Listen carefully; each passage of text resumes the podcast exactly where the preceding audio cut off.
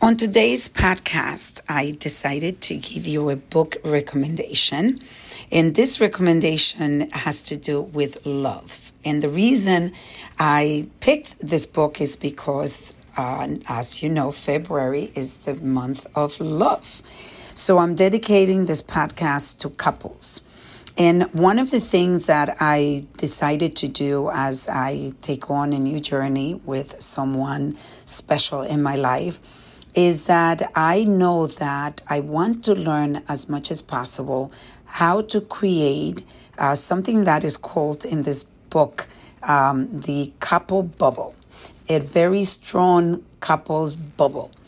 And uh, the book Wire for Love by Stan Tatkin uh, is a book that helps you understand your partner's brain and it helps you understand the dependency that sometimes we have because of our past.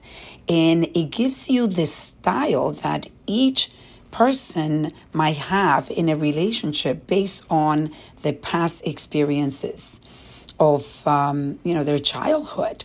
So th- there is so much to learn about being together with someone. And it is something that I, I was talking on my podcast uh, yesterday on how it is hard work to create a very strong bond, a very strong foundation for couples. It's hard work. But the question is, like I was saying, is the person worth it? And if the person is worth it, then you need to take on having a um, a relationship as something that you're always going to be putting in work.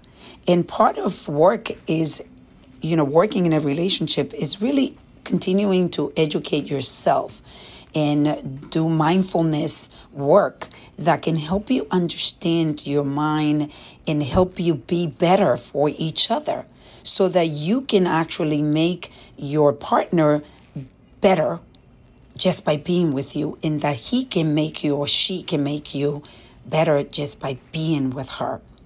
And so I highly recommend that you get this book. Uh, the book I I like audibles, as you know.